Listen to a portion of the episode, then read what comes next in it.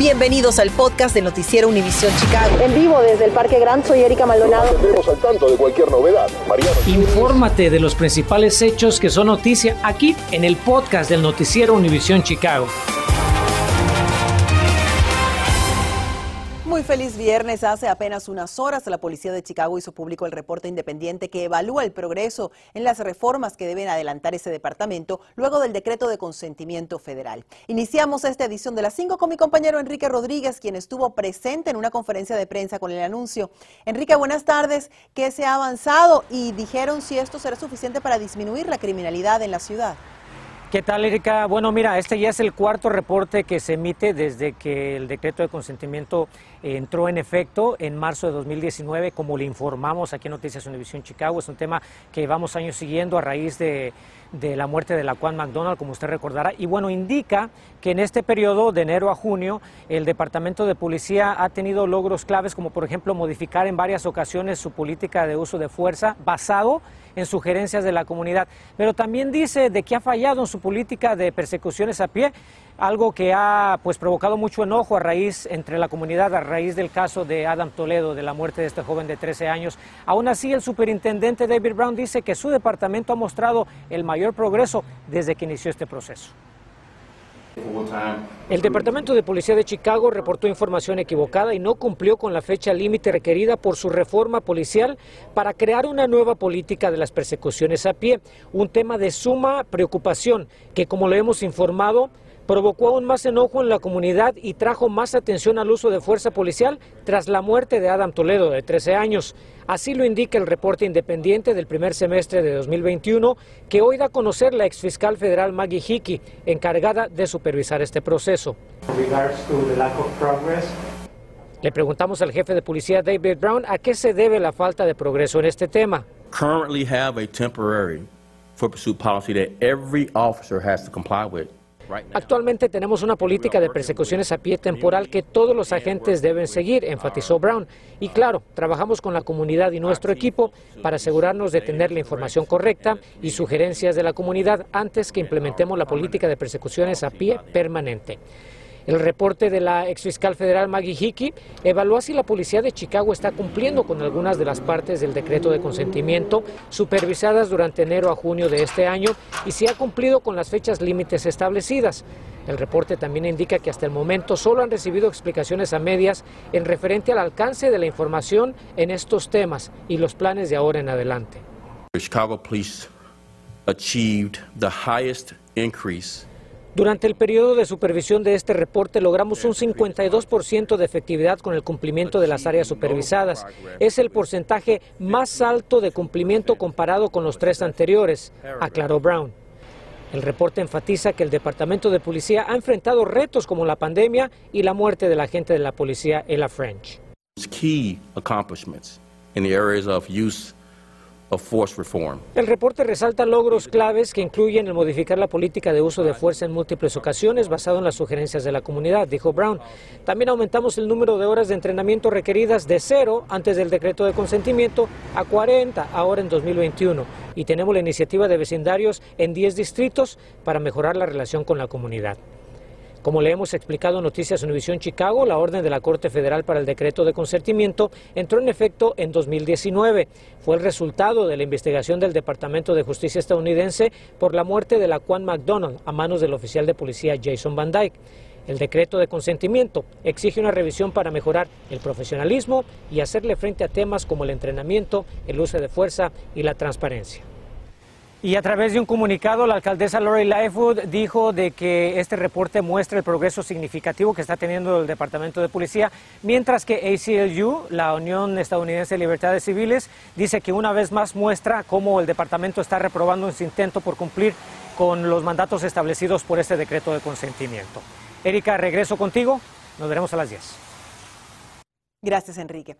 Los robos de vehículos se han vuelto cotidianos en Chicago y en el condado Cook, pero ¿cuán grave es la situación? Bueno, esta tarde tenemos una mejor idea luego de un análisis del periódico Sometimes. El problema va en aumento, 1.400 robos nada más que en Chicago y 115 en los suburbios, que representa un incremento del 43% este año con respecto al año pasado, los peores números en casi dos décadas.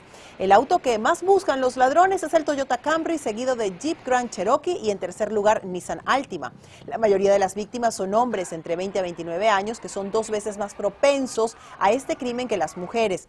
Ahora, si quieres saber qué día prefieren los ladrones, es el domingo. Y en Chicago, el oeste de la ciudad, es el territorio con más robos de autos. El alguacil del condado Cook, Tom Dart, ha creado una base de datos compartida para el reporte de estos robos en Chicago y los suburbios. Y una mujer acaba baleada por su propio esposo porque la confundió con un intruso. El incidente ocurrió anoche en la cuadra 2100 oeste de la calle Superior, en el domicilio de la pareja. La víctima de 71 años se reporta en condición crítica y recibe atención médica en el hospital Stroger. La policía de Chicago interroga al esposo, quien por cierto tiene permiso para portar armas, esto como parte de la investigación. Si usted pensaba que Chicago es la ciudad más violenta del país con todas estas noticias, pues déjeme decirle que se equivoca. Esta tarde sabemos cuál es y queda aquí en Illinois. Un análisis de las estadísticas del FBI arroja que Sauk Village, ubicado a 30 millas al sur de Chicago, registra 55 crímenes violentos por cada mil residentes. Esa tasa de criminalidad, para que se dé una idea, es 15 veces mayor que el promedio nacional y 13 veces superior al índice de criminalidad aquí en Illinois. Esto significa que si usted vive en South Village, su riesgo de ser víctima de un crimen violento es 1 en 18. Investigan la muerte de una mujer a quien alguien atropelló en la zona llamada Little India. La policía informa que poco antes de las 6 de la mañana, una transeúnte cruzaba la avenida Devon a la altura de la calle Maplewood cuando un vehículo la impactó. El conductor permaneció en el lugar del accidente. Autoridades transportaron a la mujer de 64 años al hospital San Francis, donde declararon su muerte. Esto fue lo que nos contó un testigo. Él venía rápido, me refiero al conductor, y la señora estaba cruzando. Yo me preguntaba si el motorista iba a parar o no, y de repente escuché un golpe fuerte. Arrastró a la señora y ella también voló por el aire y cayó al concreto. Nunca la vi moverse. Ver este tipo de accidente es muy fuerte, difícil de borrar.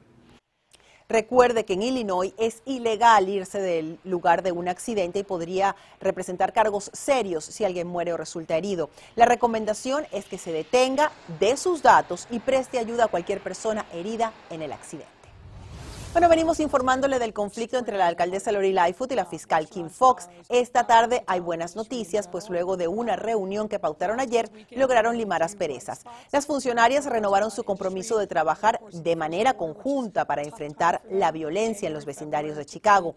El encuentro es producto de severas críticas por parte de la alcaldesa Lori Lightfoot a Kim Fox por la falta de cargos criminales en un tiroteo eh, que quedó grabado en cámara y que también terminó con el saldo de un muerto y varias personas heridas. Advierten que los empleados municipales de Chicago que no cumplan con el requisito de la vacuna contra el coronavirus dejarán de recibir su salario.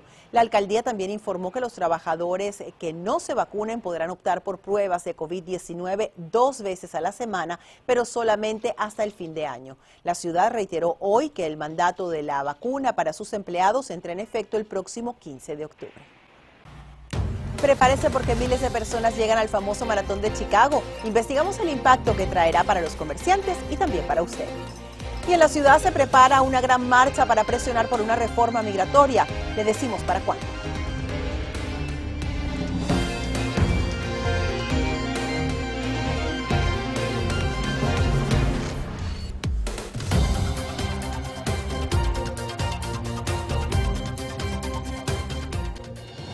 Continuamos con el podcast del noticiero Univisión Chicago.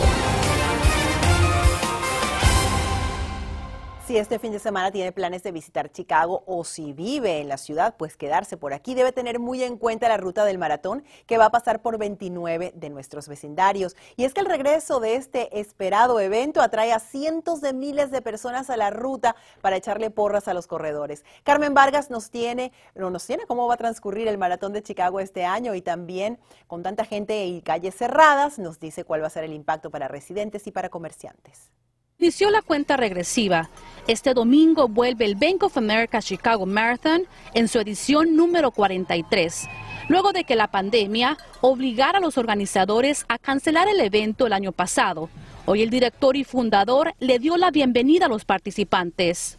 Es un ecosistema increíble el poder tener a las agencias de la ciudad, los negocios locales, atletas, residentes y voluntarios. Todos se unen. Es una celebración. Más de 33 mil corredores de todo Estados Unidos y de más de 100 países correrán las 26.2 millas y para evitar la propagación del COVID-19, todos deberán comprobar que están vacunados o deberán mostrar una prueba de COVID-19 negativa para poder participar y no habrá gradas para los espectadores en la meta. Ha sido un gran reto con los viajes, las pruebas de COVID y todo lo que le estamos pidiendo a los atletas y a las agencias que hagan. Les quiero agradecer a todos por su paciencia y por trabajar con nosotros para ayudarnos a traer a este evento de regreso. A lo largo de la carrera, los maratonistas estarán acompañados por más de un millón de espectadores que los estarán animando por los 29 vecindarios que van a correr. Y con un evento de tal magnitud, la seguridad es vital. Es por eso que la Oficina de Manejo de Emergencias y Comunicaciones de Chicago hace las siguientes recomendaciones. Si ve algo, repórtelo. Esté alerta de su entorno. Si observa alguna actividad sospechosa, llame de inmediato al 911. Uno de los vecindarios que recorrerán los participantes del maratón es Pilsen. ¿El maratón tiene algún beneficio económico para el restaurante? Ah, yo creo que va a ser un balance. Una, una gente va a venir a, que, está, que está en la calle, van a venir aquí porque van a ver que es un restaurante uh, mexicana y está bueno aquí, pero otra gente no va a venir porque, porque va a estar a pues uh, los streets van a estar a black y de eso, por eso. En realidad a mi negocio no me beneficia. Quizás a otras personas sí, pero a mi negocio no, porque la gente batalla mucho para llegar y de por sí ya no tenemos estacionamiento o se llena el estacionamiento y hay muy poco estacionamiento. Entonces, para que la gente llegue cuando están los corredores aquí, eh, la verdad no, no me beneficia a mí. Recuerde que muchas calles y avenidas estarán cerradas por el maratón y también tome en cuenta que habrá más tráfico ya que también estarán jugando los White Sox. Para una lista de todas las vías que se verán afectadas y rutas alternas, visite nuestra aplicación de Univisión Chicago. Carmen Vargas, Noticias Univisión Chicago. Bueno, esta tarde activistas adelantan planes para una marcha proinmigrante. El objetivo, presionar a los congresistas y al presidente Biden para que cumpla con la promesa de una legalización para millones de personas. Mariano Gielis nos dice por qué este momento es crucial en esta lucha. La comunidad inmigrante del área de Chicago considera que esta es una oportunidad única. Por eso, diferentes organizaciones comunitarias y autoridades electas se reunieron este mediodía en la villita para reclamar un camino a la ciudadanía para 11 millones de indocumentados y además un alto a las deportaciones. Vayamos por partes. En primer lugar, el Senado debate por estas horas una ley de infraestructura por 3 billones 500 mil millones de dólares. El congresista Jesús Chuy García cree que al tratarse de semejante inversión, los demócratas tienen la posibilidad de incluir en la negociación otras prioridades, como la reforma migratoria. Este es un momento histórico y con el potencial de ser transformador para toda la gente que en los Estados Unidos ha sufrido de la exclusión, de la discriminación, de ser marginados eh, en la instancia de los migrantes que han demostrado que son héroes, que ayudaron a salvar a la nación durante la pandemia a través de todos sus esfuerzos, sus contribuciones, no pueden ser excluidos de este paquete histórico legislativo. Sin embargo, en el Senado existe una figura conocida en inglés como the parliamentarian, la parlamentaria en español, que tiene una función más bien de asesoría. La persona que ocupa hoy ese cargo se llama Elizabeth McDonough. Pues McDonough le recomendó a los demócratas no incluir el camino a la ciudadanía en la ley de infraestructura porque considera que no son temas que están relacionados. Pero no todo está perdido. Hay alguien que puede dar vuelta a la situación. Es la vicepresidenta Kamala Harris ella, como líder del Senado, puede ofrecer una opinión contraria a la de la parlamentaria y cambiar la historia. Pero para eso hace falta tener mucha más valentía política de la que los demócratas han demostrado en el pasado, admite el congresista García. Si los republicanos lo hicieron para dar quebrada de impuestos para los billonarios y multimillonarios, ¿por qué no lo puede hacer para la gente más productiva para la economía norteamericana? ¿Será que los demócratas son muy tibios? Hasta ahora lo hemos sido, pero este es el tiempo de ser audaz. Y mientras este debate sigue su curso, el otro reclamo recae sobre el presidente Joe Biden es que la semana pasada el secretario de Seguridad Interna, Alejandro Mayorkas, publicó un memorando en el que le ordenaba a ICE dejar de detener y deportar indocumentados que no hayan cometido crímenes graves y que hayan ingresado al país antes del primero de noviembre de 2020. Sin embargo, la comunidad inmigrante entiende que eso aún deja en estado de vulnerabilidad a miles de personas.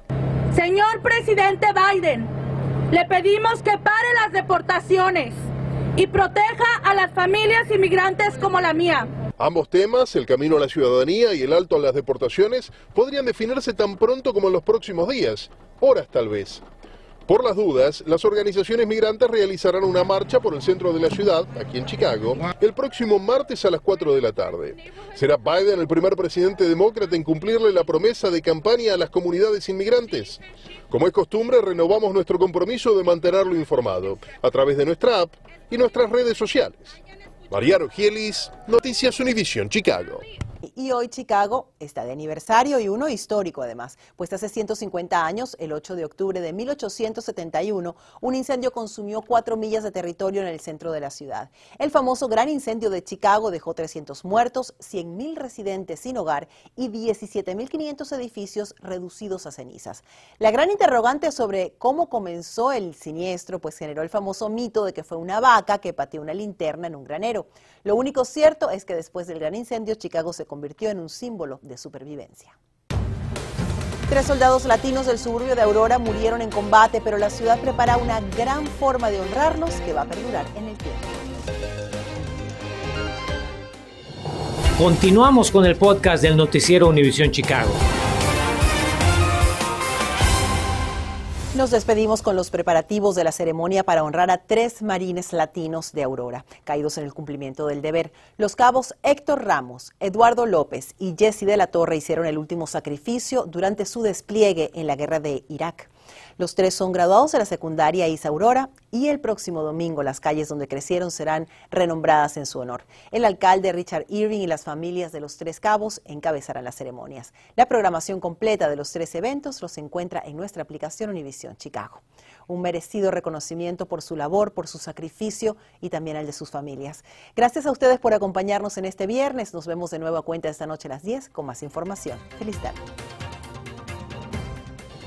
Gracias por escuchar el podcast del noticiero Univisión Chicago. Puedes descubrir otros podcasts de Univisión en la aplicación de Euforia o en univision.com diagonal podcast.